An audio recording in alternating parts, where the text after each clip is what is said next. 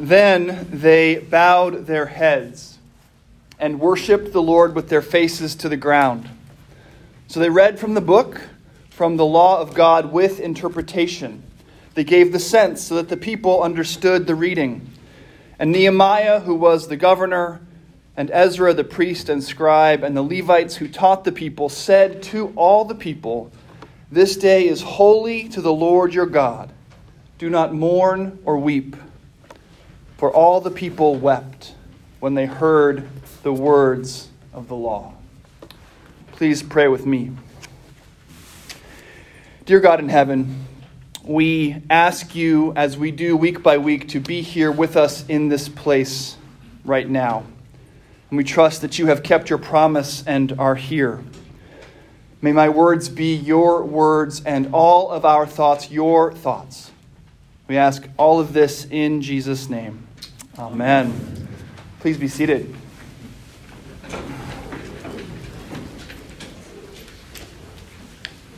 When Ray Stantz, Egon Spengler, Winston Zeddemore, and Peter Venkman looked over the precipice of the Shandor building at 550 Central Park West in New York City, they saw something that terrified them.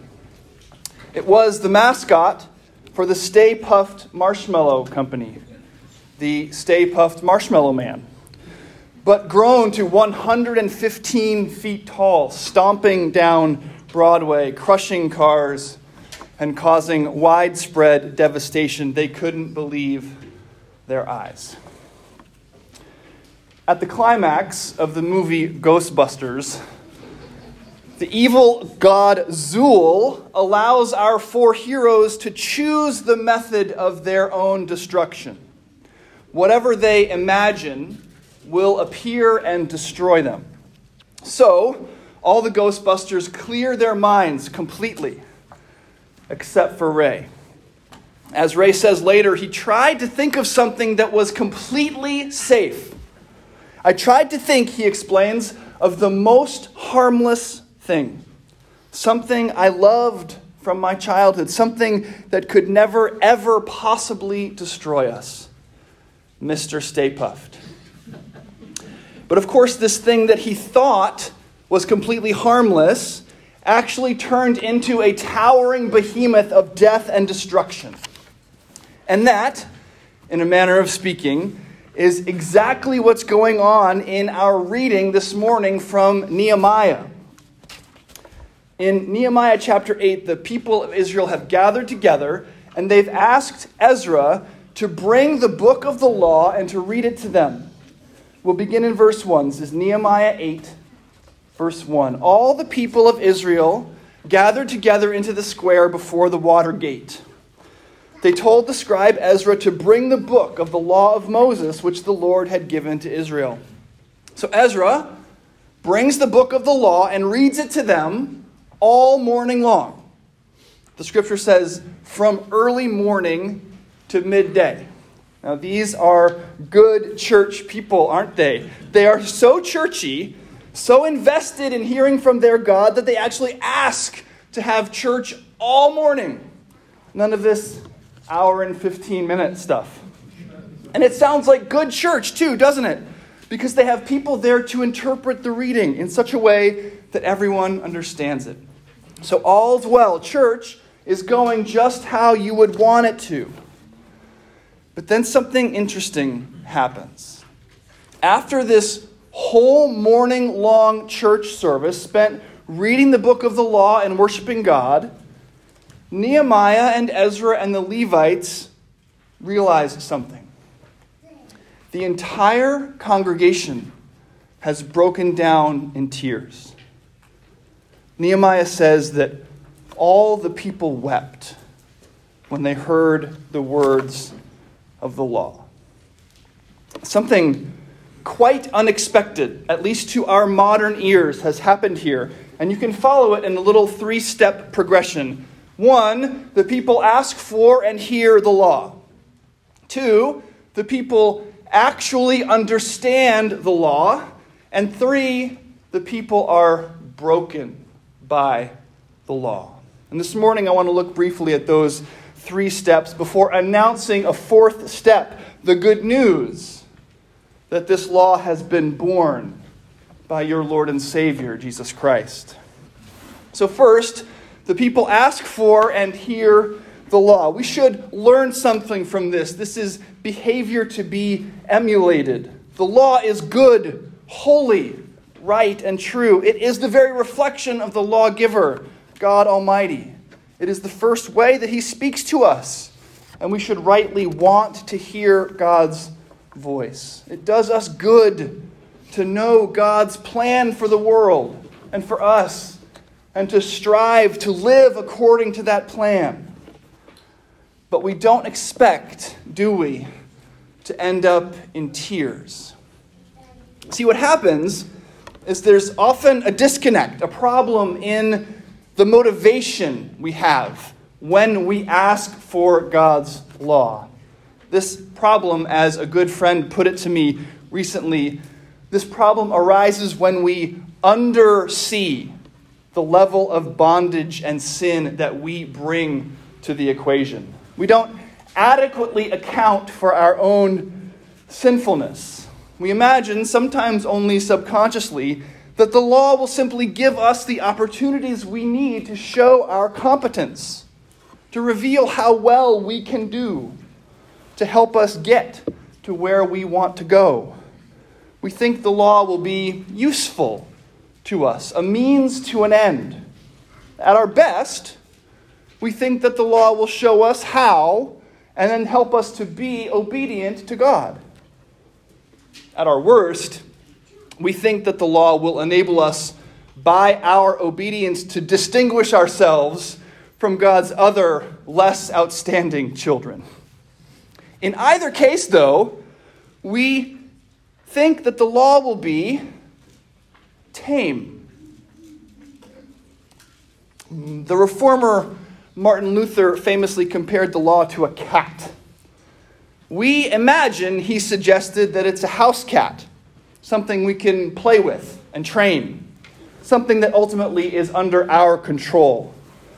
But he cautioned, we are mistaken. And once we let the law out of its cage, we realize that it is a lion and it will devour us. To use a much more modern illustration, and one that I like to think Luther would have used if he was alive in 1984, we think that the law will be the stay Puft Marshmallow Man from Ray Stantz's childhood.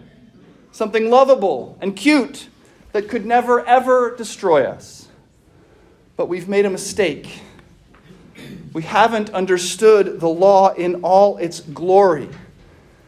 And the law, the law of God, let out of its cage will destroy New York and us along with it. God's law is not a means to an end. God's law is the end of us. In this all day worship service, presided over by Ezra and Nehemiah, the church leadership makes sure that the congregation understands the law. So they read from the book we read, from the law of God with interpretation. They gave the sense so that the people understood the reading. This is the second step actually understanding the law of God that is all too often underestimated, softened, or skipped over altogether. Because, you know, it's not the most fun part of church, is it?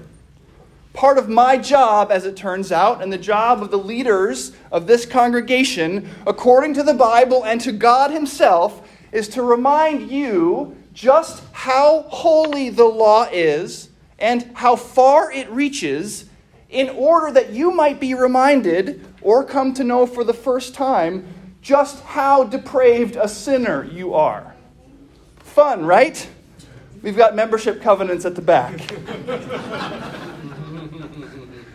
Luther, still talking about how we chronically underestimate the law, called it, quote, the hammer of death, the thunder of hell, and the lightning bolt of divine wrath. Therefore, he said, the law is a hammer that smashes rocks. It is the fire, the wind, and the earthquake, great and strong, that overturns mountains. And finally, he has a warning for us, and I suppose for me in particular. I appeal to you who are going to be teachers of others to diligently learn this topic about the true and proper use of the law. For after our time, it will again be obscured and hidden. This is where our underseeing comes in. In our time, the law of God is indeed again obscured and hidden. The world tells us incessantly that we're doing fine, that we're wonderful, just the way we are, or just the way we want to be that we can and should decide right from wrong for ourselves, that our hearts are trustworthy and will lead us into happiness and goodness, that we can adequately function as our own gods, giving creation meaning and purpose as we see fit. But these lies cannot bear up to God's word. What Luther warns against, the attempt to hide and obscure God's law, what Luther warns against, Jesus won't allow. For his entire ministry, Jesus preached the law to its full height. There is a God, and you are not him. He is holy, and you are not. He decides what is right and wrong, and your call is to conform to him. He is utterly beyond your reach. To get to God, Jesus' ministry shouts, You must be perfect in all the ways that He is perfect perfectly loving, perfectly forgiving, perfectly pure, perfectly righteous. You have heard that it was said to those of old, our Lord preached in Matthew chapter 5, You shall not murder, and whoever murders will be liable to judgment. But I say to you that everyone who is angry with his brother will be liable to judgment. Whoever insults his brother will be liable to the council, and whoever says, You fool, will be liable to the hell of fire. That's the law of God, preached to its fullest. And Jesus is not nearly done. You have heard that it was said, You shall not commit adultery. But I say to you that everyone who looks at a woman with lustful intent has already committed adultery with her in his heart. You have heard it said, an eye for an eye and a tooth for a tooth. But I say to you, do not resist the one who is evil. But if anyone slaps you on the right cheek, turn to him the other also. You have heard that it was said, You shall love your neighbor and hate your enemy. But I say to you, love your enemies and pray for those who persecute you, so that you may be sons of your Father who is in heaven. Be perfect, Jesus preaches, as your Father in heaven is perfect.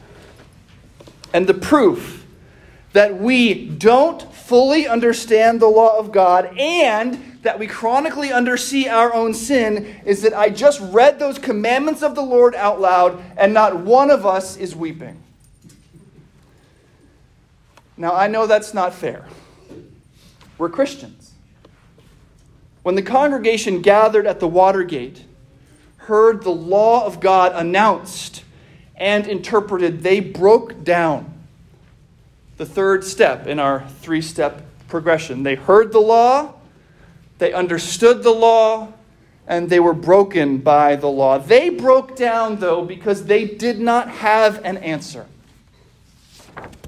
We're not weeping. But it's not because we don't know the depth of our sin, although we can certainly stand to be reminded. We're not weeping because we know the fourth step. We know that we've been given good news. We know that Jesus, after announcing that crushing law, was himself crushed by it, giving us his law keeping in exchange for our sin and proclaiming it is finished, reconciling us to God forever. And actually, this good news is foreshadowed even in this church service at the Watergate 500 years before Jesus is born.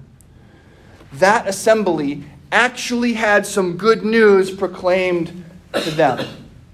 Ezra and Nehemiah, faced with this congregation of people, the entire nation of Israel, lying on their faces, covered in tears, crushed by the weight of the law, have a counterintuitive announcement. Go your way, they say. Eat the fat, drink sweet wine, and send portions of them to those for whom nothing is prepared. For this day is holy to our Lord. And do not be grieved, for the joy of the Lord is your strength. Go, they say. Stand up. Have a party. Eat the fat. Drink sweet wine. Celebrate. And why is it that these people should celebrate? Because God, they are promised, will be their strength. God Himself will bear them up, even in this time when they feel so weak, so broken.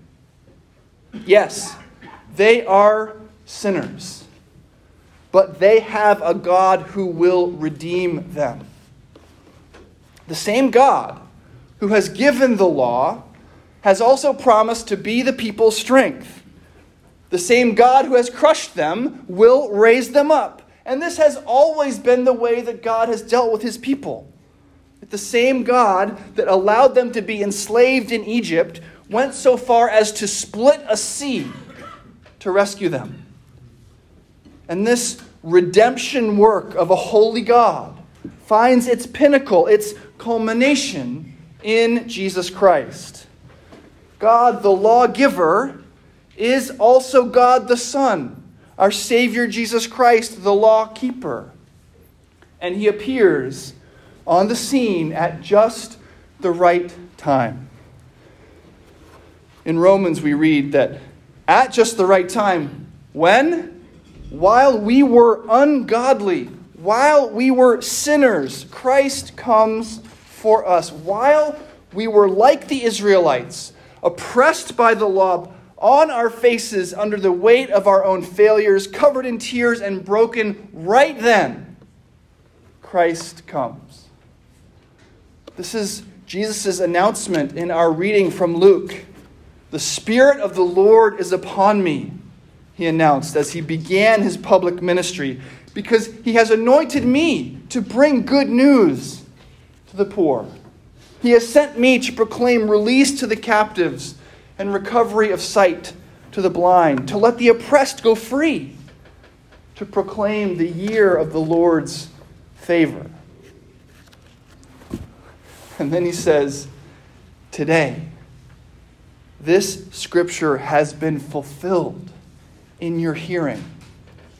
Stand up he might as well be saying, Wipe away those tears and let's have a party. This is the year of the Lord's favor. I am here. The good news of Jesus Christ, the gospel that we preach, the announcement that prompts us to eat and drink and have a party is that though the law comes and destroys us, it is also the mechanism by which we recognize our desperation it shows us our sin and reveals our need for a Savior. So when the law comes and destroys, the Son of God comes and resurrects. Our death is overturned by Christ's death. Our life is created anew by Christ's life. We hear the law and understand it and are brought to tears we hear the gospel and believe it and are moved to joy. In Christ, we were poor but are now rich. We were captive and are now released. We were blind but can now see. We were oppressed but are now free. The year of the Lord's favor, the coming of Jesus Christ, stops all the weeping. In Him, every tear is wiped away from every eye. In Him, we rejoice. We party. We've got it all set up right here. Come and celebrate with us. Eat and drink the body and blood of Jesus Christ, broken and shed for you. He is alive, and in him so are you. Jesus Christ is the Savior for whom the law showed you your need. Jesus Christ is the Savior that the gospel announces to you. In Christ, this right now, right here for you, this is the year of the Lord's favor. Celebrate what he has done for you. Amen.